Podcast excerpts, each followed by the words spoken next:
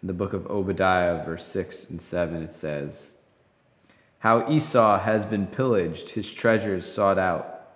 All your allies have driven you to your border. Those at peace with you have deceived you, they have prevailed against you. Those who eat your bread have set a trap beneath you. You have no understanding. Will I not on that day, declares the Lord, destroy the wise men of Edom and understanding out of Mount Esau? And your mighty men shall be dismayed, O Teman, so that every man from Mount Esau will be cut off by slaughter. Today we're going to be going over the book of Obadiah and titling The Golden Rule. So, the book of Obadiah, to really understand it, you have to understand really the quick history of these two nations the nation of Edom and the nation of Israel. Uh, most of us know uh, who Israel is. We've been talking about them a lot the past few weeks. Uh, but if you've ever read Genesis, then you've read the story or you know the story. Uh, it's a very famous story of these twins, Jacob and Esau. Uh, and Jacob and Esau, they were, when they were born to Isaac, uh, whose father was Abraham, you know, whenever you talk about Israel, you talk about the Israelites, talked about the, the God of Abraham, Isaac, and Jacob. When Jacob and Esau were born, born, Esau was born first, but Jacob was holding on to his heel when they came out of the womb. And this uh, sh- uh, sh- was a picture of how these brothers uh, essentially fought with each other growing up, and they have a wild history. Uh, but they both depart uh, and create their own nations. The nation of Israel is the nation that Jacob creates when God changes his name to Israel, and he has 12 sons who become the 12 tribes of Israel. And the, and the nation that Esau uh, creates is the nation of Edom. And so Edom is southeast of Israel, and they're a border country uh, with Israel, and they have a long history of fighting, uh, just like the brothers, Jacob and Esau, would fight with each other. Um, and so these two nations were constantly bickering with each other, fighting with each other. Uh, they were border nations. Um, and so by the time this prophetic word comes from Obadiah, we're talking hundreds of years after Jacob and Esau, the people lived, uh, and now into their nations, the uh, Israel had already been judged. Uh, so that means that Israel had been conquered and defeated by Babylon. Uh, Edom had not yet fallen by, uh, from judgment. And how Edom reacts to Israel being judged is essentially what Obadiah is about. That uh, Edom reacts how we would expect anybody to react when their rival is finally taken down. Uh, if you've ever had a rival, whether it be a rival company, a rival person, or uh, just somebody that you don't like and something bad happens to them, our natural human response is to smile. Uh, maybe to do a couple of other things like talk about them, brag uh, to them, uh, you know, kind of mock them, maybe flame them on social media, whatever it is. Edom reacts in how we would expect them to react when Israel falls uh, from because they were a longtime rival. But God is deeply angered by their reaction. And so Obadiah then speaks this prophetic word over Edom because of how they reacted towards Israel in their judgment. And we see God's response here in verse 10. It says, Because of the violence done to your brother Jacob, or Israel, Shame shall cover you, and you shall be cut off forever. So, God is so deeply angered by Edom's response to Israel, by Esau's response to Jacob, and you'll see that those two names used interchangeably uh, here in the prophetic word, that he actually calls what they did violence against their brother. Uh, so even though they were not the conquering nation of Babylon, they didn't lift a sword, they didn't send an army to help, they didn't come in and actually fight Israel physically. Uh, God says that what they did do after Israel is conquered was actually also considered violence against them. And so, what did they do? The next verses are essentially the accusation that God, through Obadiah, levels against Edom. And the first accusation is this on verse 11. He says, And on that day you stood aloof, on the day that stranger, strangers carried off his wealth and foreigners entered his gates and cast lots for Jerusalem, you were like one of them. When Israel was being looted, captured, and divided, the accusation against them is that they stood aloof. They did nothing. And by doing nothing, God's accusation towards Edom is that they actually did violence against their brother. And because of that, they were like their captors. They were complicit in the destruction of Israel and they were complicit, in their inaction. They stood aloof. They just stood there and watched it happen. And because of that, they were like them. They were just as bad as Babylon was. They were just as bad as the captors and everything that happened to Israel because they watched the destruction of their brother happen. But that is not all that they did. The list of grievances go on, and we're going to read them now in verses 12 to 14 says, But do not gloat over the day of your brother and the day of his misfortune. Do not rejoice over the people of Judah in the day of their ruin. Do not boast in the day of distress. Do not enter the gate of my people in the day of their captivity. Do not gloat over his disaster in the day of his calamity. Do not loot his wealth in the day of his calamity. Do not stand at the crossroads to cut off his fugitives. Do not hand over his survivors in the day of distress. This is what God is telling them what they should not do.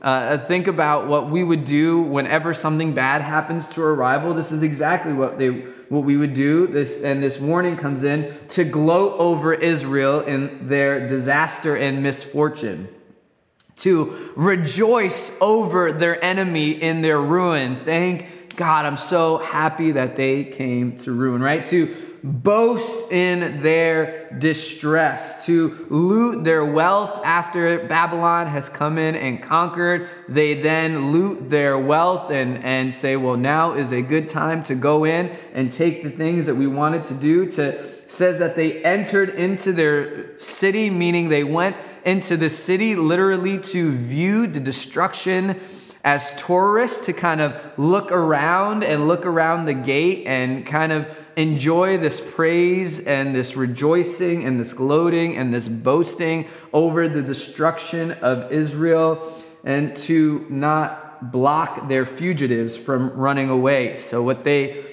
were doing apparently was stopping the Israelites from running away from Babylonians, and in the process, possibly selling them back as slaves to the Babylonians, or just saying, You're not coming through here, you're going to have to fight and watch the destruction.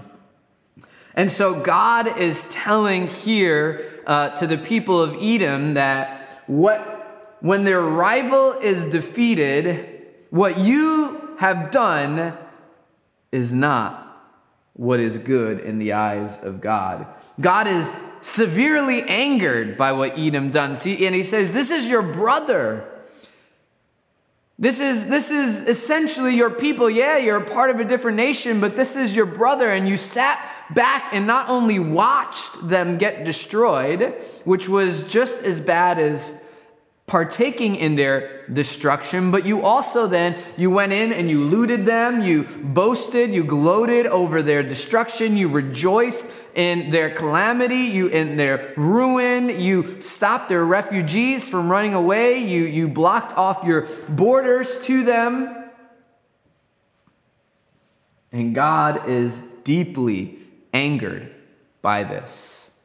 God is not excited when we get excited over someone else's judgment. Uh, you know, it is very easy for God's people to look around and say, well, we are the righteous ones. We are the ones who do good. We work hard to make sure that we don't sin and uh, we stay in the good graces of God. And so when judgment comes all around us, we can look around and say, they deserve what they got. And we can rejoice in the destruction of others because maybe those people made fun of us. Maybe those people wrote laws against us. Maybe those people did things that were not in our favor. And so when their destruction comes, we feel justified to say, Look at that. And rejoice, to boast, and to gloat. But this is not the way of God's people. This is not the way of the Lord to take joy in the judgment of others. And in fact, not only is it not his way, but God is also angered when we do this. When one people looks at their enemy and sees their destruction and rejoices over it, this kindles the anger of God. How you react to your political and cultural enemies and rivals in their defeat matters to God.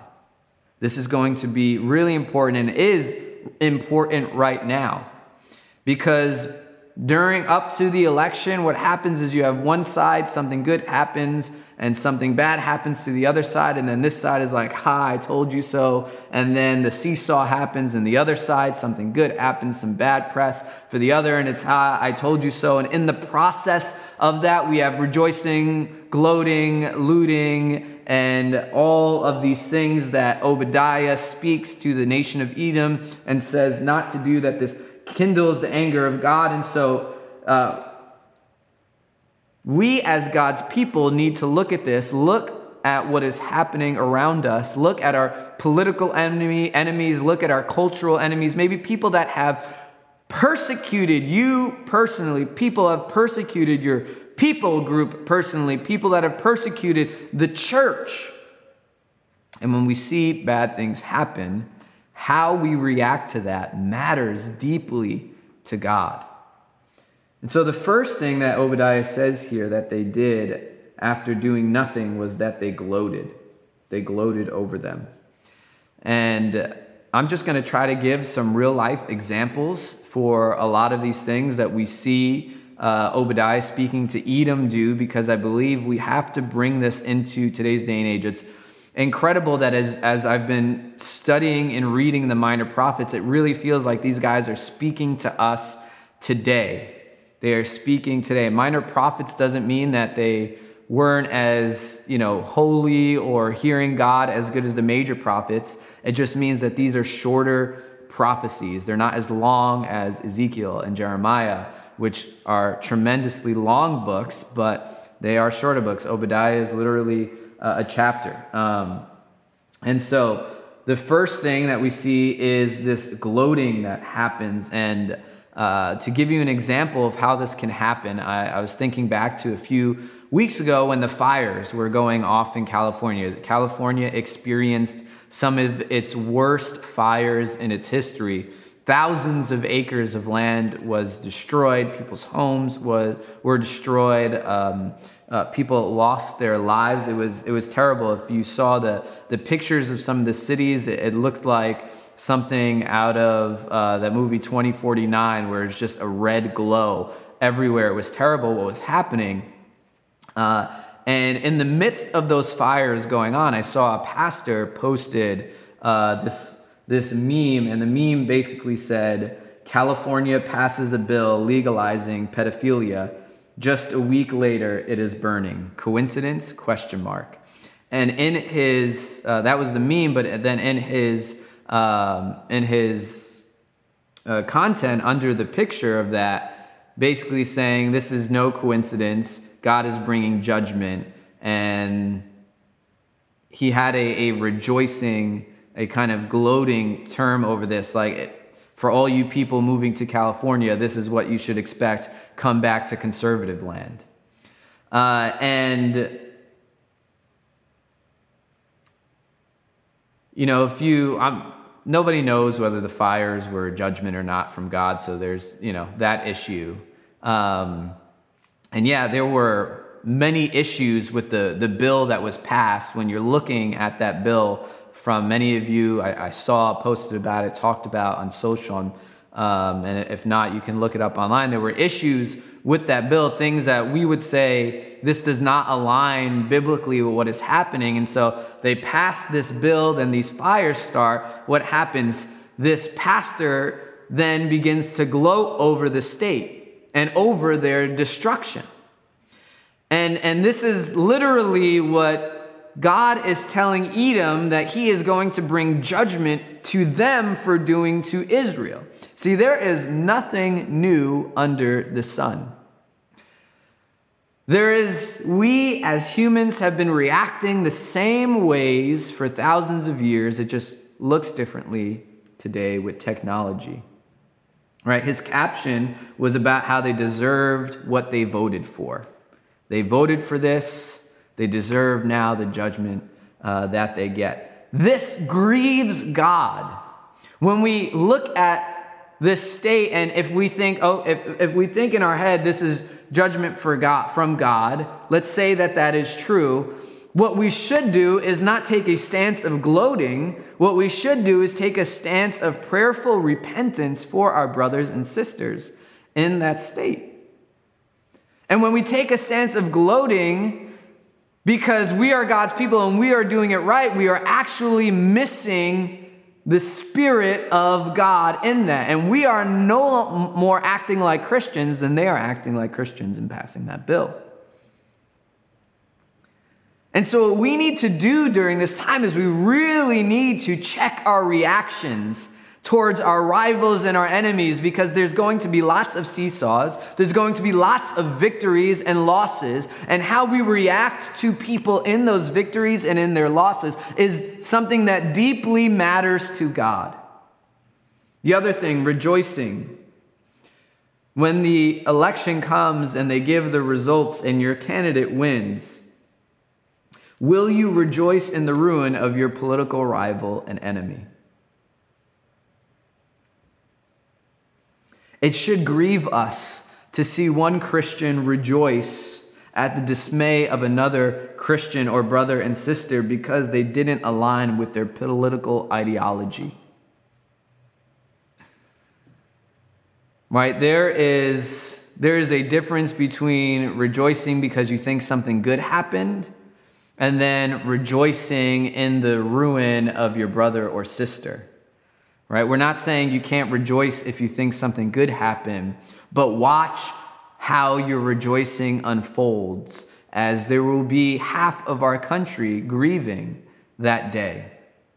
Are you going to rejoice in the ruin of your brother and sister, in the dismay and the depression of your brother and sister, or will you be rejoicing because something good happened? Remember, in our rejoicing, God is looking at our hearts, at the intention of our heart, at the intention of our post, at the intention of the things that we share on Instagram and Facebook, at the intention of the things that we, re- that we retweet. What does our rejoicing look like in these times? Boasting to say something like this. They were idiots anyway. They, how, how do you not see all the facts? I knew we would win. I can see that forming in, in so many people's minds, no matter what way the election goes. And there's a documentary out that if you have not watched it, I, I implore you, watch this documentary. It's called The Social Dilemma. It's on Netflix. And whether you watch TV or you don't watch TV, uh, I think that everybody should watch this documentary so that you understand what is happening today. In The Social Dilemma, one of the things that they talk about is how the polarization is getting worse and worse because of these algorithms that these social media companies are using. So what, what is happening is that if, if you are left leaning and there are lots of ideologies that you subscribe to, the algorithm will pick that up on the articles that you click, your search history, the things that you have shared. And what it will do is it will find other ideologies and other articles that align with that, and it will make sure that your news feed is populated not only with those posts, but also with those ads. Because one, it wants money, and two, it wants your time. The more time you spend on it, the more ads that it will be able to feed you, the more profit that it is going to make. Remember our first week, it is all about profit. And so, in this profit seeking corporations of Facebook, Instagram, and Twitter, Pinterest, YouTube, all of these social media platforms, what they are doing is they are feeding us an echo chamber so that we are literally viewing different facts, quote unquote, than people of the right, so that they are looking at people of the left and saying, We think you're going to like these articles, these facts, these stories. Then they are looking at people of the right saying, We think you're going to like these articles, these facts, and these stories. And so we are literally reading two different things. And then we may be seeing, like, man, I'm seeing so many articles about this. How do they not see that? How do they not notice? They're so ridiculous. They're so dumb. This is idiotic what they're saying. Don't they see all of these things that I'm seeing? And the truth is, actually, they're not seeing it. Because the algorithm is making sure that you are getting fed the things that are going to be things that you click on and that you like, and they are going to be fed things that they click on and, and they like. And the algorithm is making a choice of what you will like and what they will like and what facts you see and what facts they see. So you are not getting the complete picture, and they are not getting the complete picture. And so before we start boasting, before we start taking pride in the things that we're saying and looking at the other side, because boasting really is saying, I'm better than you, you are the dumb one, and I am the intelligent one. Before we take that stance, we have to realize that we are living in a system that is causing our pride and our hate for our brother and sister to only increase exponentially as it has over the last 10 years and will continue to do as long as we continue to feed this system in our life. So before we begin to boast over the downfall, take pride in the things that we have won and the thing that our political rivals or cultural rivals have lost, remember the echo chamber that you are living in and the echo chamber that they are living in. And realize that we are actually seeing two different stories, two different sides, and we are never seeing the other side. And it is meant that way.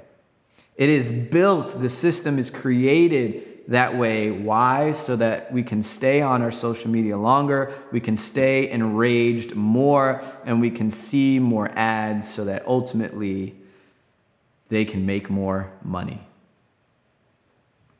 The next thing that we see that they did was looting.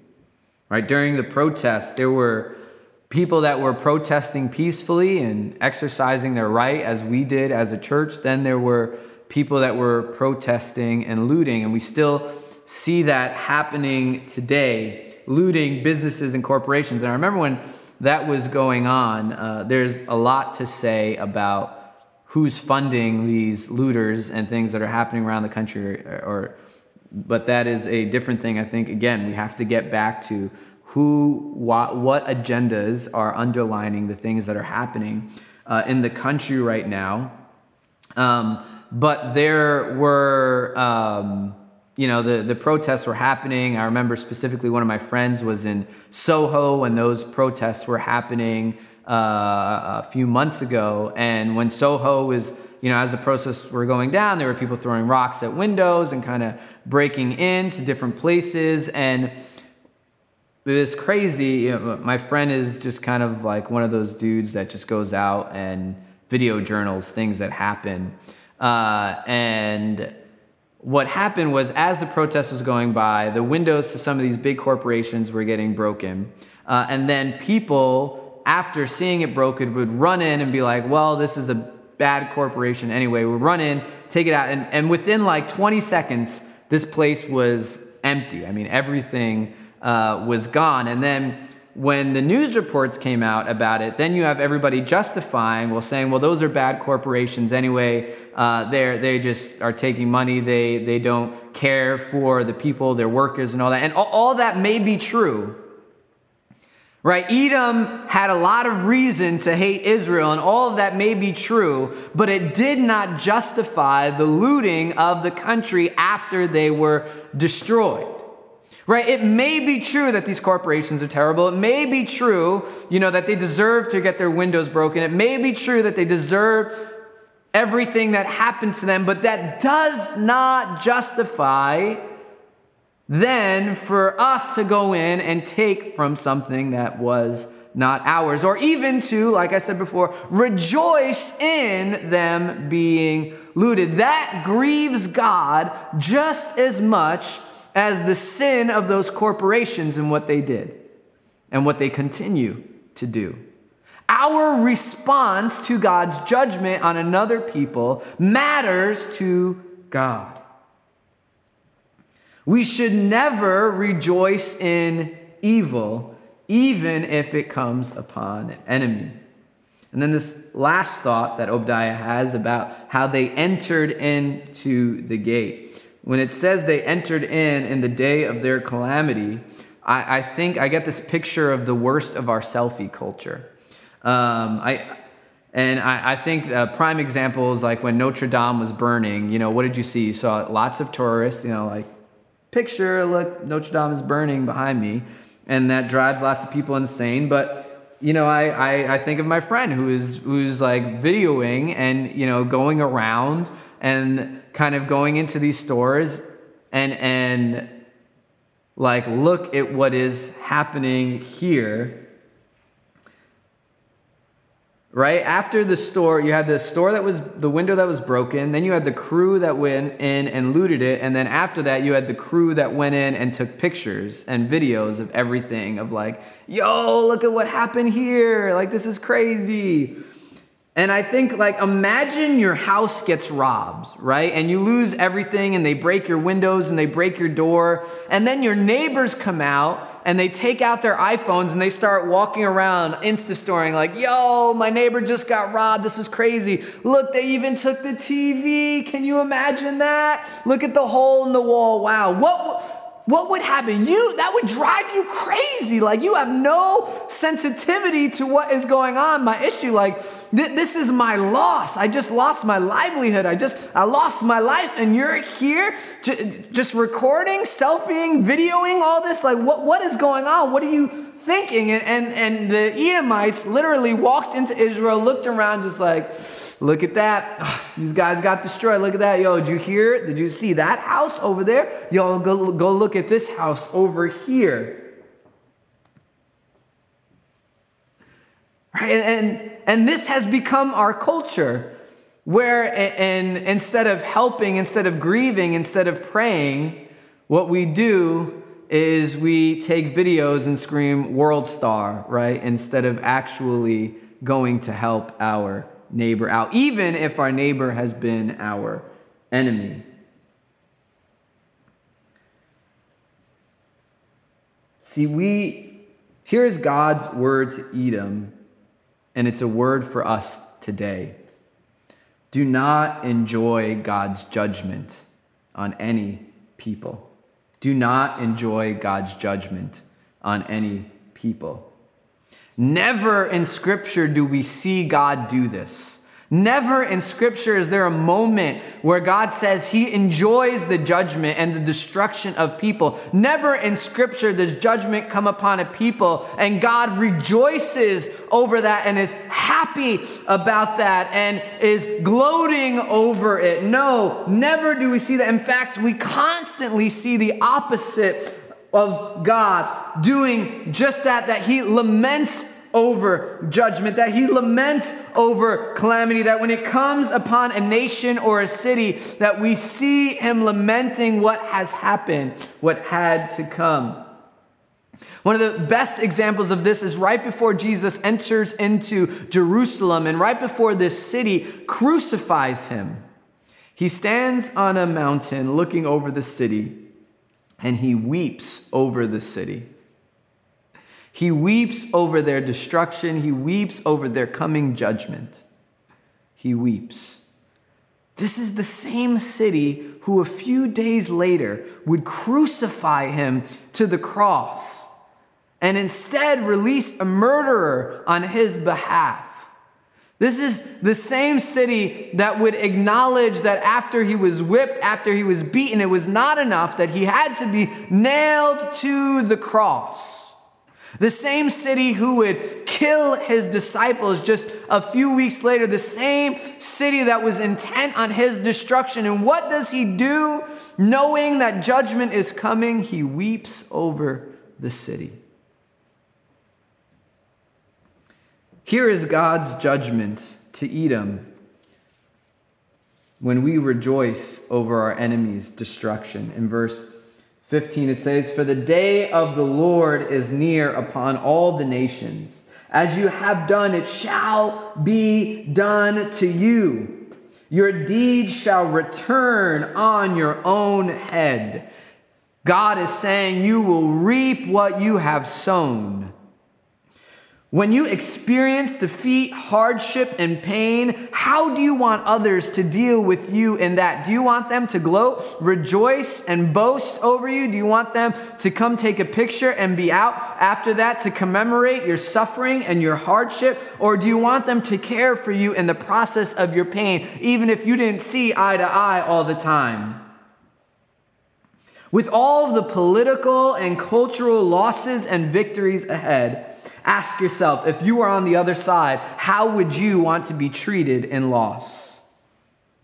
In verses 2 to 4, we see God's judgment on Edom for reacting the way that they did. It says this Behold, I will make you small among the nations. You shall be utterly despised. The pride of your heart has deceived you. You who live in the clefts of the rock in your lofty dwelling, who say in your heart, Who will bring me down to the ground? Though you soar aloft like the eagle, though your nest is set among the stars, from there I will bring you down, declares the Lord.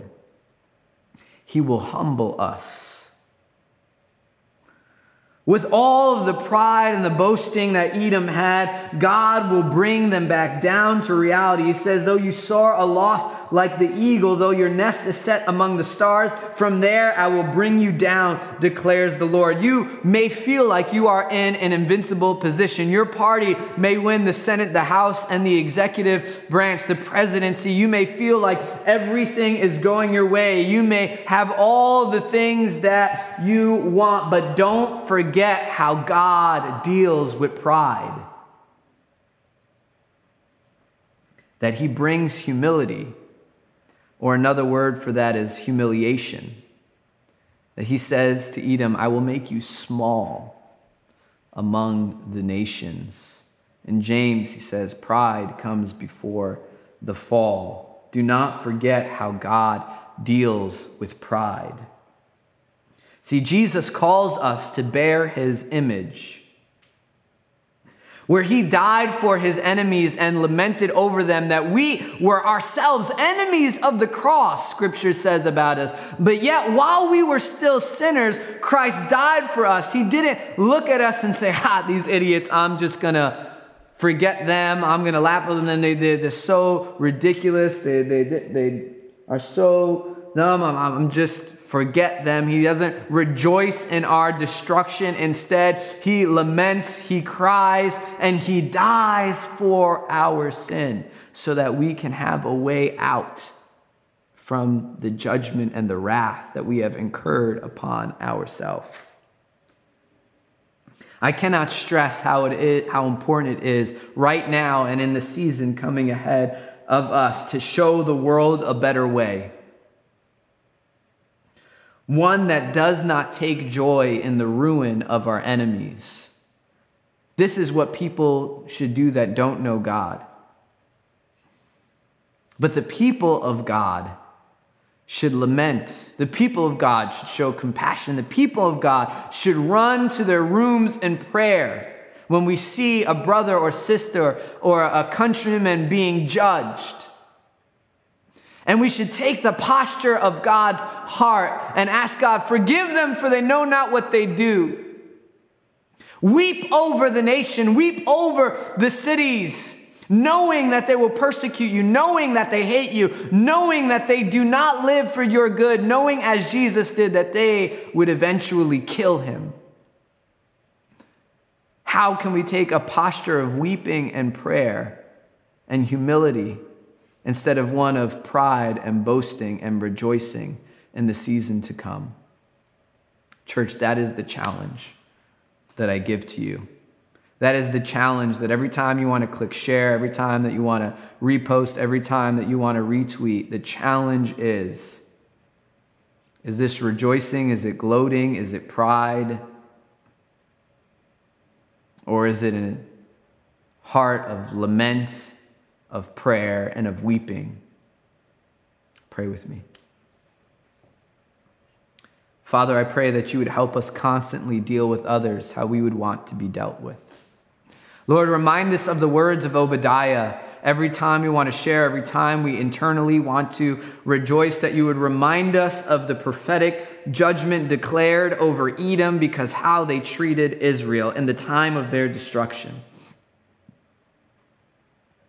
That we would remember the prophetic word declared over them and that we would sense the conviction of the Holy Spirit and that we would turn our hearts towards you and that we would take the model that Jesus left us, that we would remember your character, how you never rejoiced in the destruction of any people in any country, but you are slow to anger, Father. You constantly de- uh, uh, de- de- want for people to turn their hearts towards you and are saddened by the judgment and wrath that overflows. Help us remember the God that we serve. And Lord, how we can model walking like you every day, especially through this election season. In Jesus' name I pray. Amen.